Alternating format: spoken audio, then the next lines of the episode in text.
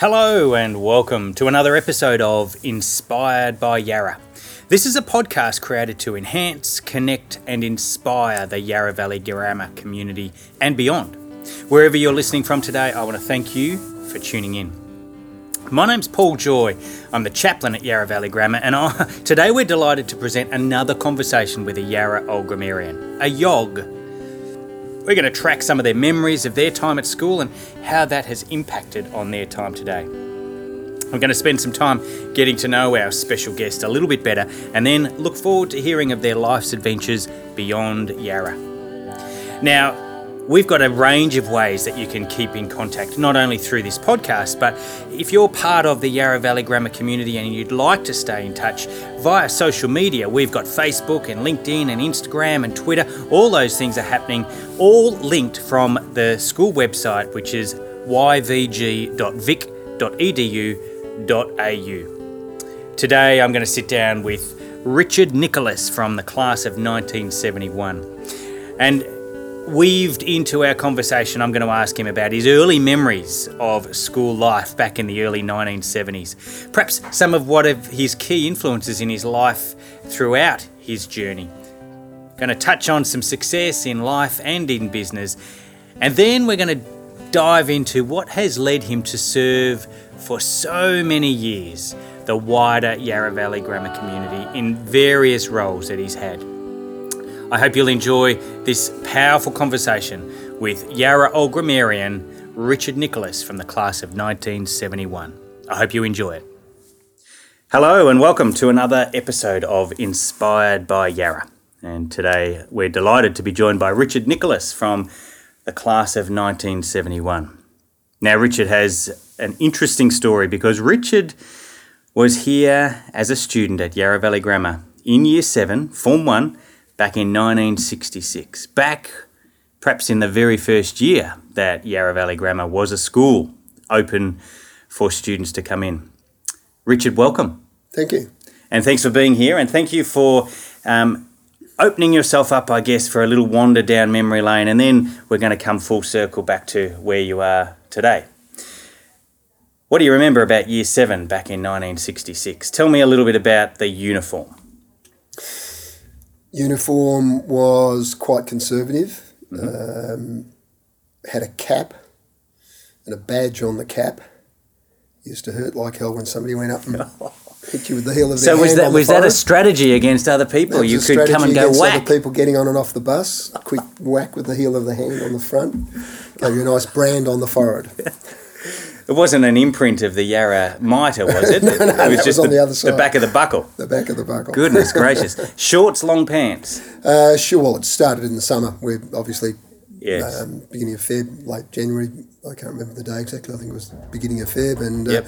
so it was shorts, ties, um, blazers, um, and uh, long socks. Uh-huh. Pulled up, of course. Pulled up long socks, so very definitely. John Pascoe was a bit of a stickler for that sort of thing. Yes. So, yep. How, how did you keep your socks up? Was it the elastic in them, or yeah, did you put a couple elastic. of rubber bland, rubber bands around no, the? the uh... elastic was good enough, even though I've got chicken legs. So the elastic was good enough. Excellent. And uh, you were in a class. We might today call it a tutor group or a home group. Do you remember how many groups of Year Seven were there? Two. Two and about 20, 25 kids in each group. 24, I think. Yep. All boys. Yeah. All boys. Okay, so back in the day, Yarra Valley Grammar was a boys' school. Yep, founded as a boys' school. Yep. Changed to co-ed partly in 1978. Yes. Okay. So you had uh, you had left by then because you graduated in what we now know as Year Twelve in 1971. That's right. And uh, did you do okay? Yeah, well, I got a scholarship to Monash and did economics politics at Monash. Excellent. Didn't finish it, but I started. But you started it. Interesting. Interesting. Um, I wonder, back in the day, back when you were here at Yarra, w- was there a particular place, if, if somebody was looking for you while you were here at Yarra, where would they have found you? Were you in the, the science lab? Were you out on the sports field? Were you maybe sitting waiting to speak to the headmaster? Where were where would we find you? Well, I think we've got to scale this back a little bit. There were three rows of classrooms. There was no science labs. There was no there was some change rooms, a school office, and I think the principal's office that was shared by the recep- uh, by the bursar. Wow. Okay. Um, that was about it. We had a classroom. Um, we moved. Um, in fact, that's testing my memory. I think we had all our classes basically in one classroom, which was the end of the third row. Yeah. Um, with the exception of PE and uh, outdoor sports. So we're basically classroom bound. Yes. One classroom, teachers teachers rotated around. into your room. So so you you completed year seven, you went into year eight, and by then the school grows, doesn't it? Because the new group of year seven come in, and now at a school you've got year seven and year eight. Yeah. And then each year it progressively grew. Yes, and it grew very rapidly. Okay. So there, there was basically non-stop building. My memory's a bit hazy about when what came next Mm-hmm. and what the order was, but I think in year eight they'd completed a couple of science labs. So for year eight we did have a couple of science labs next Yes. door, and then we had the middle school building um, underway. And I think we were in that by year nine. It might have been year eight, but year nine I think. Then the administration block, that's still the administration block today, was built. So Okay. there was a bit of a run across the top of the school here. Yeah. Um, but you've got to remember, it's basically clay and grass, and the grass wasn't that thick. Trees were planted. We planted a tree each in Foundation Drive in 1966 or 7 or thereabouts, um, which was one for each student. I think there's most of them are still there. There's a couple that have uh, died or fallen over, but most are still there, Would you be able to take us back to your tree? Do you know it? pretty much. Yeah, wow.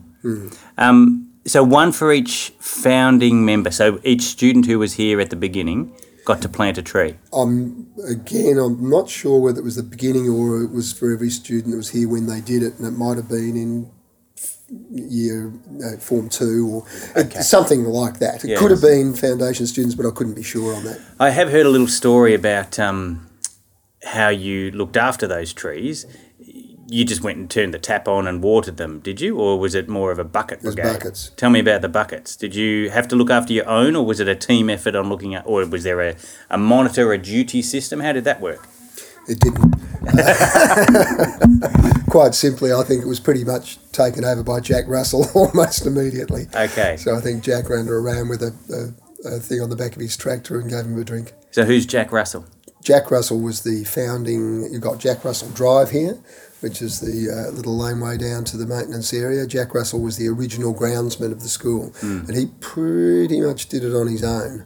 Um, is my memory. I think there was he might have had an assistant or two at times, but Jack basically looked after the grounds, and the grounds were big.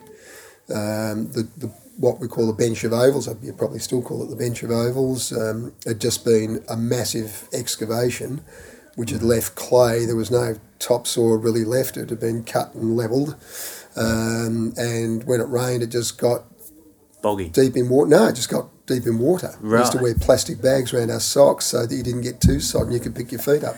Goodness me. So are you playing sport out on there at that point, or are you kicking the footy around and it just tumbles down there, so you got to go and fetch it?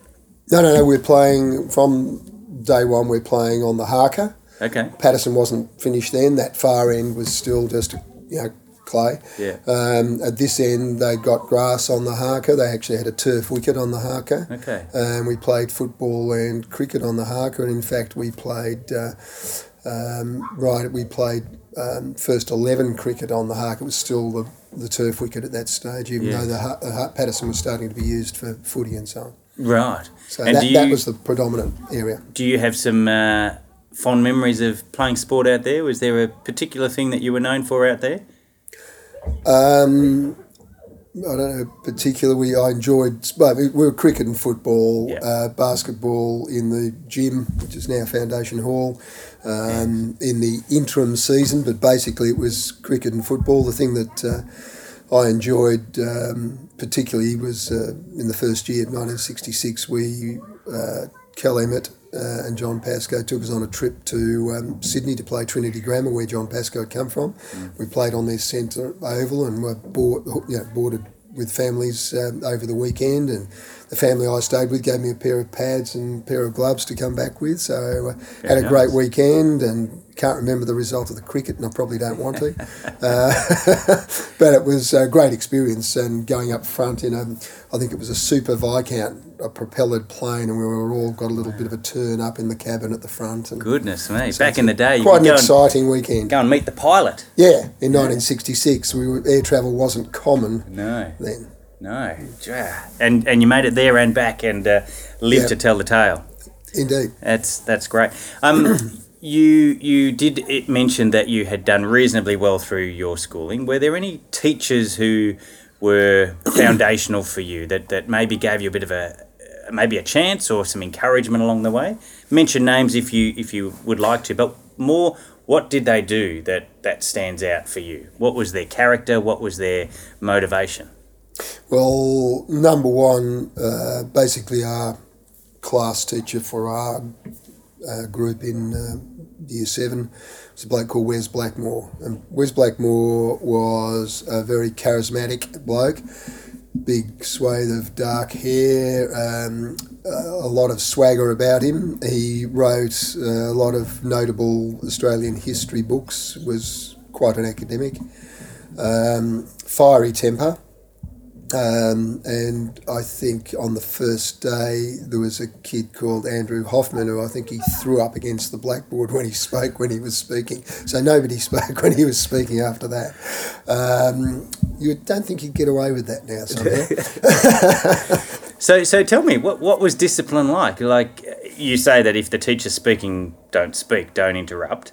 What other things were the rules that you had to abide by back in the day? Socks up for sure yeah, dress standards were uh, rigorously enforced. Um, I think uh, um, general manner and behaviour was there was a fair focus on. Um, there's the, the same uh, variables within classes there will be in, any era, uh, and that probably continued in the early the early '60s was still um, very strictured uh, in that first to middle part. The later 60s was when society was changing quite markedly, yeah. and I think by the time uh, uh, Ken Jago was um, uh, head of the school, um, and in between times Jock Herbert, I think, had filled in as. Uh, head while after John Pascoe left at the end of fourth form, and by the, I think it was fifth form, the pre, uh, I can remember sitting in prefects meetings and we had hair down to you know long hair. We had free free dress days and uh, and I think in form six, I keep getting confused with mm-hmm. the year twelve form six. Yep. We were. Uh, we had uniforms, we had suits in those days, but I think we got a lot of free dress days as well. So the discipline or the, the rigour had broken down a bit or become more relaxed by the late 60s, early 70s. And and do you think had had become more relaxed and that was a good outcome? Yeah. Do you think that was more speaking of the times? It was more appropriate. Very definitely. Okay. I, I think there was the society was looking for some progression, and I think Yarra as a new school embraced it a bit. Um, started off very much in the mould of a Trinity, um, you know, probably John Pascoe's mm. Sydney Trinity. Um, very structured, very structured, and then uh, loosened up a little bit later in the day. Uh, when I left, we were in those days the connections to school were thin. There wasn't an old uh, boys group at that stage, um, and we all couldn't wait to get out of here. Not on the back of we didn't enjoy our time here. It's just we wanted what was next. At eighteen, you got a license and you wanted to get out there and uh, in those days, uh, you didn't tend to live at home for too long. Um, you know, life was there for the living, get out there. So there was probably a, a, disconnect with Yarra for quite some time after we left school until somebody, I think after 10 years, decided we should get together. Okay. We had a bit of a reunion, but um, so I don't know much about the 71 to 81 era at Yarra. We, I was pretty much divorced from it. Yeah, I see, yes. Mm. We're definitely keen to talk some more about um, the the Yarra Old Grammarian community that is uh, that is uh, and the opportunities that presents. But I want to take you back. You mentioned just a moment ago that you're a prefect. So in Form Six, Year Twelve, you're a prefect. That's a student leader. What mm. makes a good student leader? Um, I think leadership in any area of life is much the same. Uh, I think. You've got to have a broader focus than yourself um, and uh, a, a, clear idea of what the, the common goal is um, and the ability to, or the um, uh, nous to be able to spread that to others. Mm. I was only a prefect in that year. I think there was, uh, I was a, a what, a probationer, I think, in, in Form 5 and then prefect in Form 6. So there's others that had more experience at the leadership group. Yes. Did you get to speak? You're, you're very articulate. Did you speak to the masses? Did you get to speak in assembly, that sort of thing? It was a rarity. Okay. Uh, students, uh, I envy the students of today, the sort of exposure they have to the public and public speaking and the manner in which I'm just constantly impressed when I come here with the way the the school leaders, uh, student leaders perform, and even in the junior school and the people that meet and greet and their confidence. Um, I don't think we had that. Mm. We had, um, we were um, being taught in a, being told sense most of the time, and uh, at assemblies, bearing in mind that we didn't have the grand areas that we have today for assemblies, we were um, outside, I think, in the first year, and then uh, second or third year, whenever the middle school was built, we had the two rooms at the end, which were where everything happened school socials, assemblies, the lot. And for a lot of the time, you could barely fit the school in there. So um, it was. Uh, and you, you're squashed in on the floor in there, aren't you? Yep. On pretty hard floor. Yep. But you've got to sit and pay attention. Yep. Very much so. Yeah. Otherwise, you get a whack Oh, across yeah. the back of the head. Yeah. yeah. Or a, all, all uh, that. or All a, that. uh, a thumb on the forehead with a uh, with a badge in, in the rear. What uh, what are your recollections of uh, the suburb around our school? Because you you talk about once back in the day, maybe it was established as a kind of Trinity esque. And yet we're way out here in the middle of nowhere. I imagine back in the, the you know in the seventies. What what's going on around the school in terms of Agriculture. agriculture? What sorts of things? Okay. So we're surrounded by, as you come up Kalinda Road, basically all the way up there on the right was uh, orchards, I think apple orchards. Can't remember exactly. Um, And- what is Croydon Hills was just bush. Okay, there is a road there, a sealed road. There's a sealed road, you have tar sealed road, Yep. and Kalinda Road and Plymouth Road were tar sealed roads. Um, and the road, they became the road to Warrandyte. Yep. which was a tar sealed road all the way. Um, roads like Bemboka Road were a dirt track. Um, there were, I think, two or three houses opposite the school on Kalinda Road um, on acre sort of size uh, allotments. Where Kalinda Primary is, I think that was still orchard or bush, um, and all of Plymouth Road, uh, all of Croydon Hills was just bush. Luther College existed. Um, McAdam Square, there was some shops there, so it wasn't totally isolated, but there was nothing much in between. There was this um, uh, the, there's the, the houses that now back down to the top end of the school.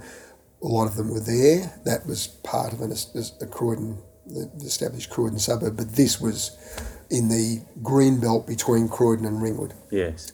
pretty much. And So do you grab an apple on your way to school? Is that uh, a free for all? had enough trouble getting to school without, um, you know, it was bus, train, bus for me. So uh, Okay. So where where did you grow up? What suburb are you living in? I grew up on uh, in in Kilsyth, uh, in an area in Kilsyth which was 10 acres upwards, um, a couple of farms around. It was basically a rural community. There was Yeah. two houses nearby.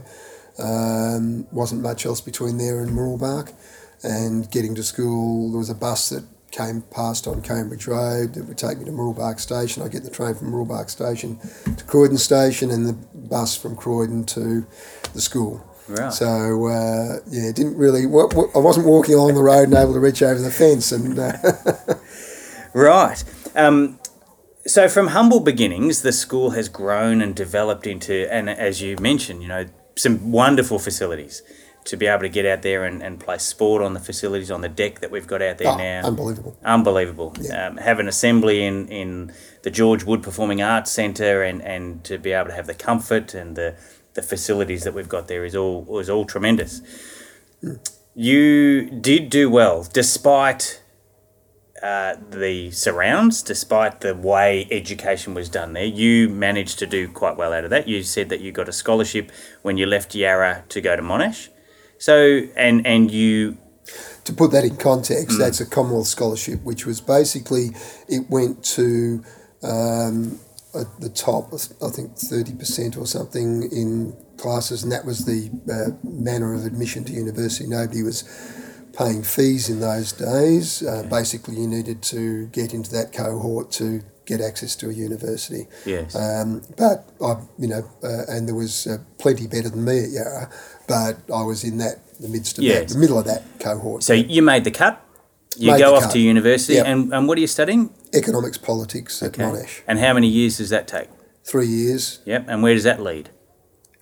Um, well, well, you didn't finish. I didn't finish. Why not? Why didn't you finish? Well, uh, restless really. I did one year, took a leave of absence, went over, did a year around the world, mm-hmm. and when I came back, one thing led to another, and it just didn't lead back to Monash. So, uh, are you a better person after doing a trip traveling around the world, a year to find yourself? Are you a better person when you come back? Don't know about a better person, but I think you're certainly wiser and more experienced. And I think it's um, it's very easy in Australia, in, a, in particularly in those days, being very isolated. I mean, we heard, you know, the, the fa- or saw the fashions and the music eighteen months, two years later here. Um, from Europe and America, um, to go to actually go to Europe and America, which I did, and see what else was going on in the world was very informative. It doesn't uh, register totally at the time, but it grow, it builds on you. Mm. And I think just looking after yourself, I left here with a return ticket and 150 quid in those, uh, you know, pounds sterling that I traded for Australian, Australian dollars for. Um, and I had some family in uh, Britain um, that I stayed with on, uh, on occasion, but I was basically looking after myself. I was working at jobs all the time, spent three months in Europe, sort of just rocking around and uh, so on. So it was it was very it was a growing up experience. Yes, you you do a lot of, as you say, growing up by having to look after yourself. Yeah, um, and and that puts some. Uh, foundational coping skills in that perhaps you've you've seen or you've tried a little bit at, at school, but really when you're out in the real world, you've got to you've got to rely on you. Yeah, absolutely. And I dare say, even if that time away helped you realise that that course you were had started wasn't something that you wanted to pursue, that's worth finding out as well. Yeah, and it, it's not so much that it wasn't, it was just uh, life has a way of taking you along. Mm-hmm. And uh, after 12 months, I came back. I thought I was homesick, got back. No sooner got off the plane than I felt like I wanted to go again. Right. Um, did uh, at that stage, I you know, I'd moved into a flat with my girlfriend, uh, to be wife, and uh, I was realizing I had to earn some money and quick. Yeah. So I had a job as a sound producer at George Patterson Advertising, you know, doing all the voiceovers for ads and music backgrounds and that right. sort of thing. Not overly musical, so played guitar a bit, but not overly musical, but just fell into it mm. um, via some connections. Did that for six months, and then uh, um, an old friend of the family who was a wheeler and dealer around town called Albert Genzer thought I'd be good in real estate. So he introduced me to a sales manager of Baillieu Allard in those days, a bloke called John McPhee, who uh, encouraged me to have a crack at real estate. And I, th- I wasn't really that keen, but I thought, oh, well, I'll give it a go. And 43 years later, I'm still doing it. Okay, so. okay. So you were pretty good at it. You worked it out fairly quickly. Uh, well, I, learned how to become good at it over time. and and what is there? Is there something like what keeps you in that game? Like, is it the first sale when you, you have that success and you've you've changed somebody's life because you've helped them realize you know their dream, or is it about uh, you know the ability to earn lots of money? Nowadays, you're you're running your own practice, and so you've worked your way through the industry, I suppose. Um, what have been some of the challenges along the way?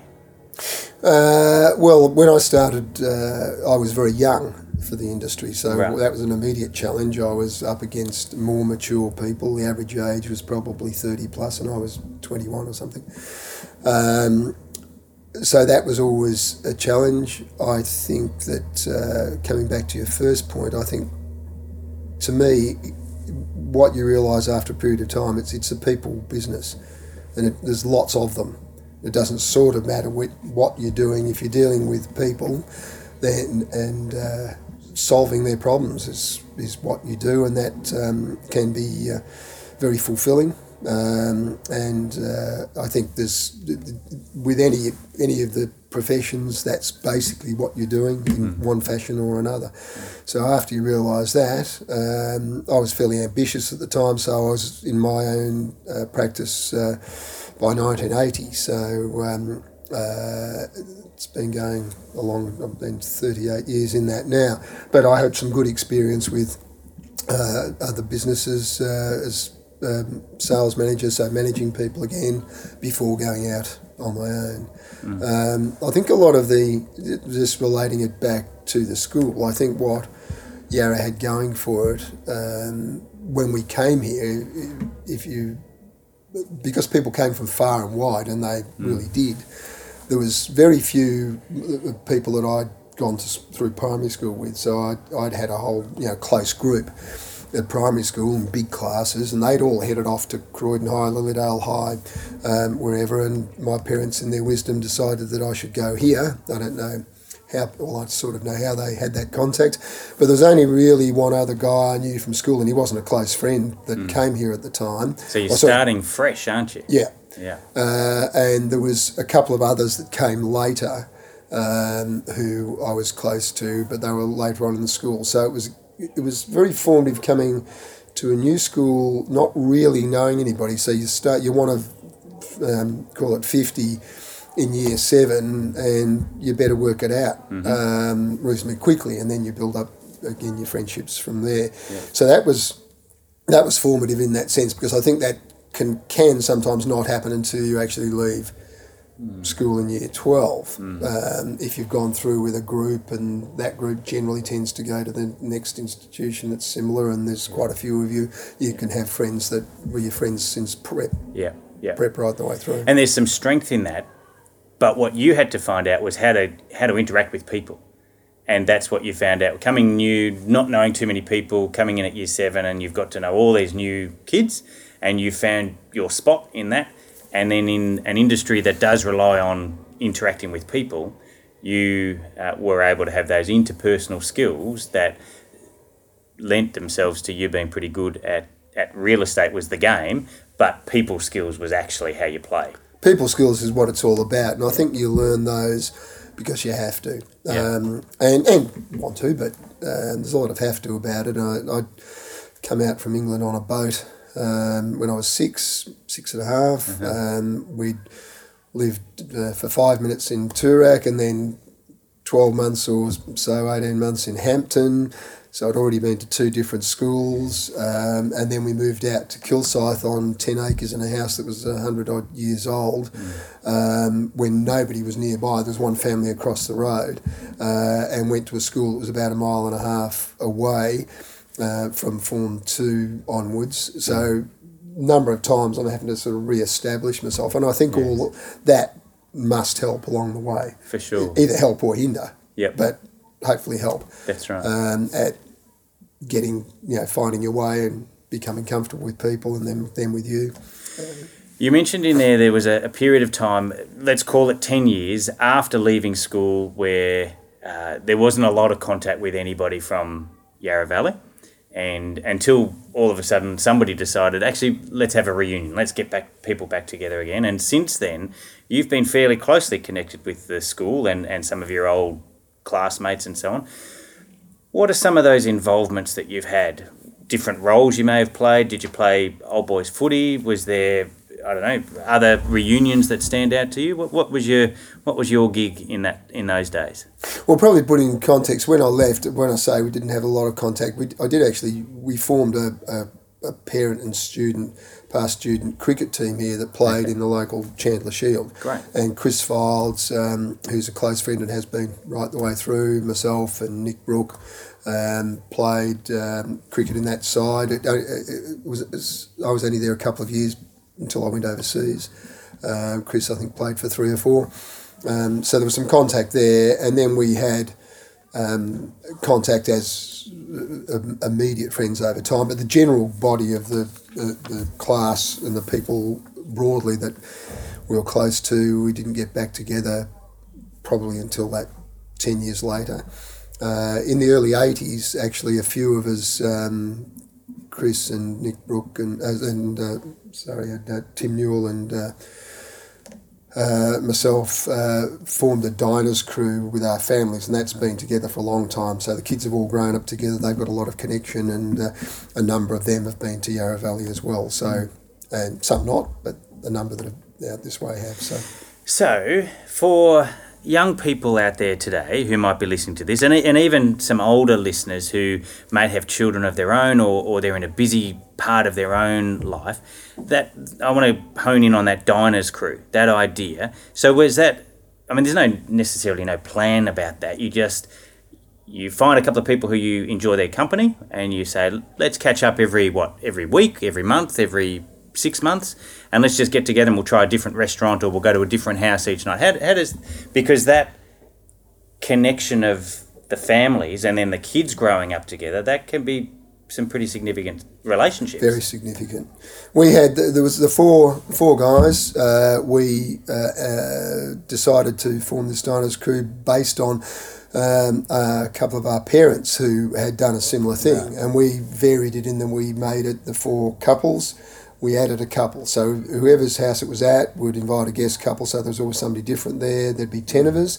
The guys would do the cooking. That was the other thing. The girls did nothing, although they were probably not. Careful, careful. I'll probably uh, not agree with that. But uh, the, the idea was that the guys did the cooking, and uh, and therefore, if it was at your house, you'd do main course, and somebody else would do entree, dessert, and coffee, okay. and um, cheeses, and that, that, sort of thing. So everybody would have a role, Great. and you'd prepare and bring the food and yep. uh, go through the evening.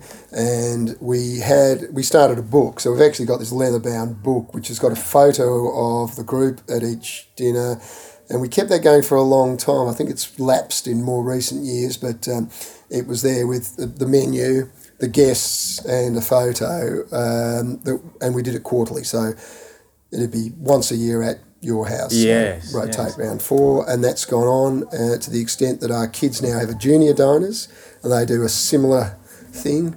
We started having a few holidays together, and we actually have still have one that's just been going 26 years up on the Murray. Um, a, a, trip together. A trip where we all yes. go, and the kids all learnt to water ski there, and you know, kick the footy and that's all tremendous. So yeah, there's been a lot of. It's been very valuable. I think it's been very valuable for our children. They've got a bond that's mm. quite unusual, mm. and you see them in social occasions, even when there's a whole other crew there. Yeah. There, you, you, even as a, an outsider, you'd pick it.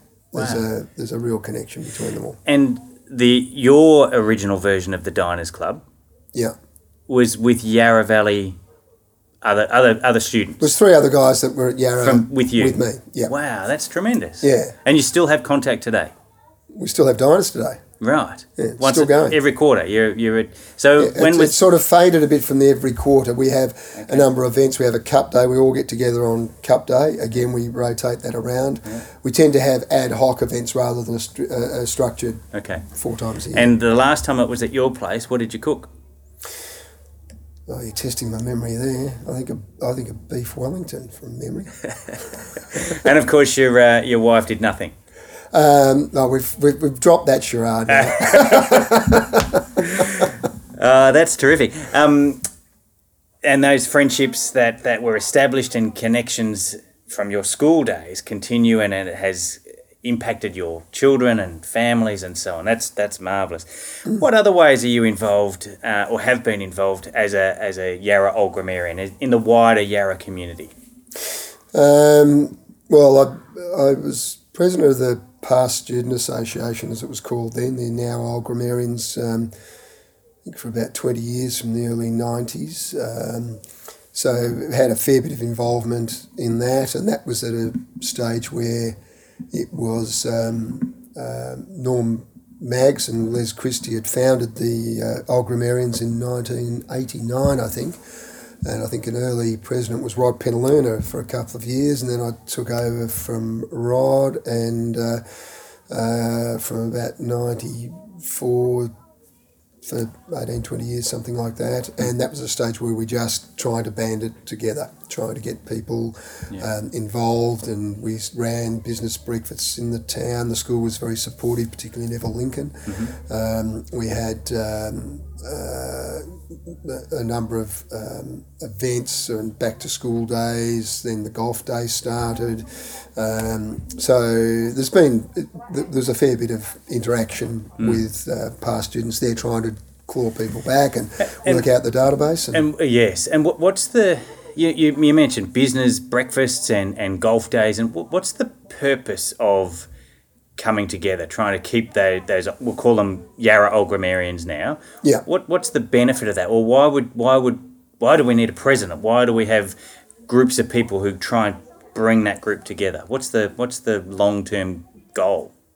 Well, um, I suppose there's a number of long term goals. One, there is um, a lot of comfortable connection with people that you've been through school with, um, and it's um, you know it's sort of a, a, measure of life as you go along too, seeing where people go, how they go, mm. having um, um, the interaction with them. I mean, some people take it a step further and it becomes networking from a business perspective. I don't think that was ever my primary focus, but I think you know there's a mm. lot of interaction on various levels.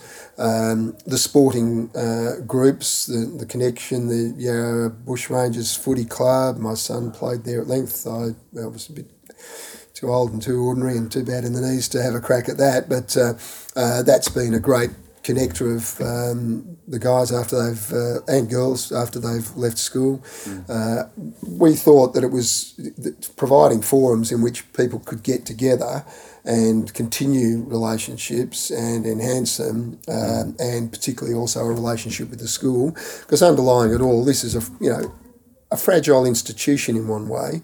It's as good as the foundations that it's built on, and the foundations that it's built on are the people that have been through here. It's the community that's been here, the people that have been here, and their connection to it and feelings for it and interaction uh, uh, with it are going to be a foundation for uh, the support, support of the school, but um, uh, probably on both fronts um, um, uh, from a community point of view and also in time from a monetary point of view, um, giving the school the ability to expand um, and have some security.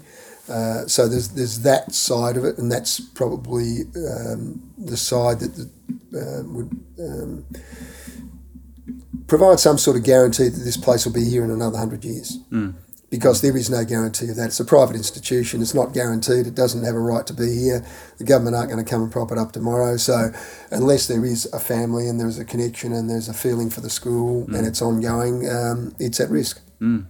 Fascinating. We uh, um, have the pleasure of speaking with uh, Richard Nicholas from the class of 1971, who is speaking with pride about his uh, days as a student here and uh, and with humility and yet a sense of pride about his life after school and uh, and the connections that are still part of it. And uh, Richard, fascinated to uh, continue chatting with you if you've got a little bit longer of your time. Um, I wonder because you're still involved, indeed, as a, as a board member. You've been involved at a board at board level for a very long time. Tell us a little bit about that and and why you might choose to function at that level as part of our school community it's like those things in life, Paul. Uh, I Nick Brook uh, was invited to join the board here, and he uh, about five minutes later thought I'd be a good candidate, and he uh, sent me over to have a talk with John King, who was the chair then, and the next minute I was on the board. Uh-huh. Uh, that's um, uh, 24 years ago, and my role as a director just ended a couple of weeks ago after that period of time, um, and uh, that um, won't sever my connection with the school. I'm still a member of the school company, and uh, I've um, I'm still at uh, the school's pleasure. If I put it that way. Fantastic, and there is actually there's a, a, a building here that sports your name.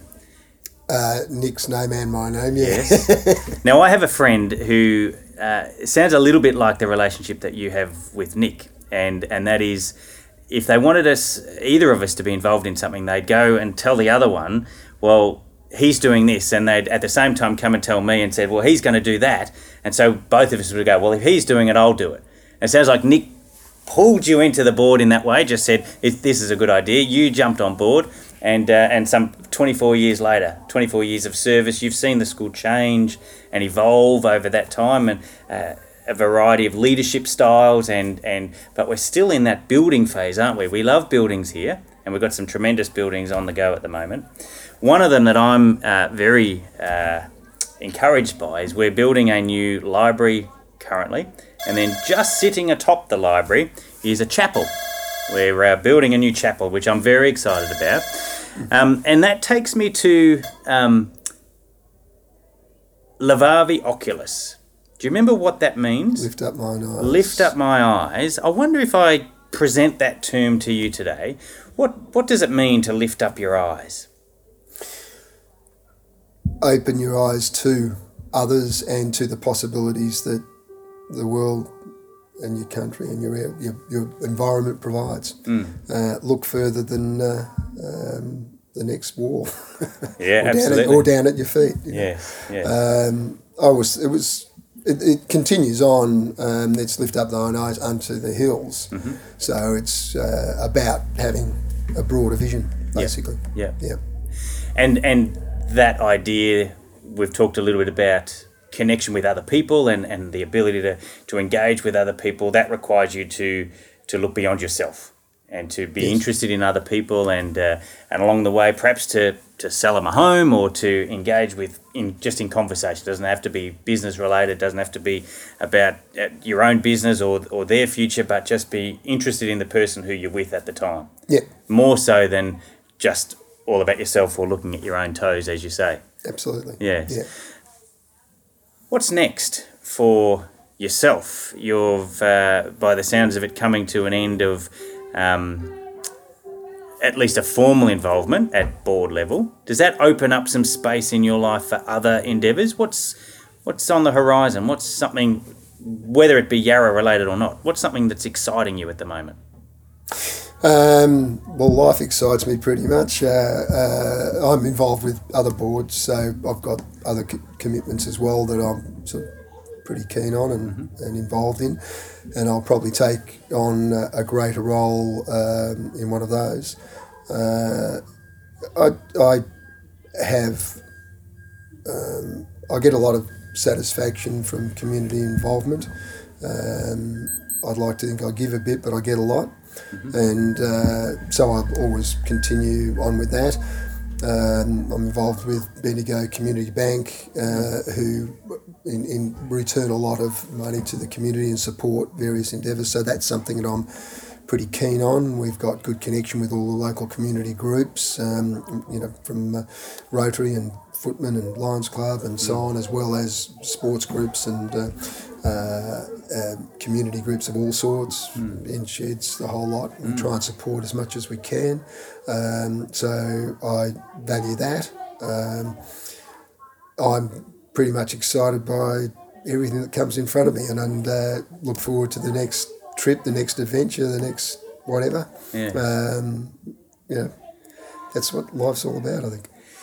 Richard Nicholas, definitely one of the good guys. The legacy that you have left here in this school community, and by the sounds of it, in the wider community through your your work, um, is is tremendous, and and certainly a lot to be proud of. And and I, you're a humble man, and yet you ought to be very proud of. Uh, of what you've uh, what you've been up to and how you've uh, impacted the lives of so many people.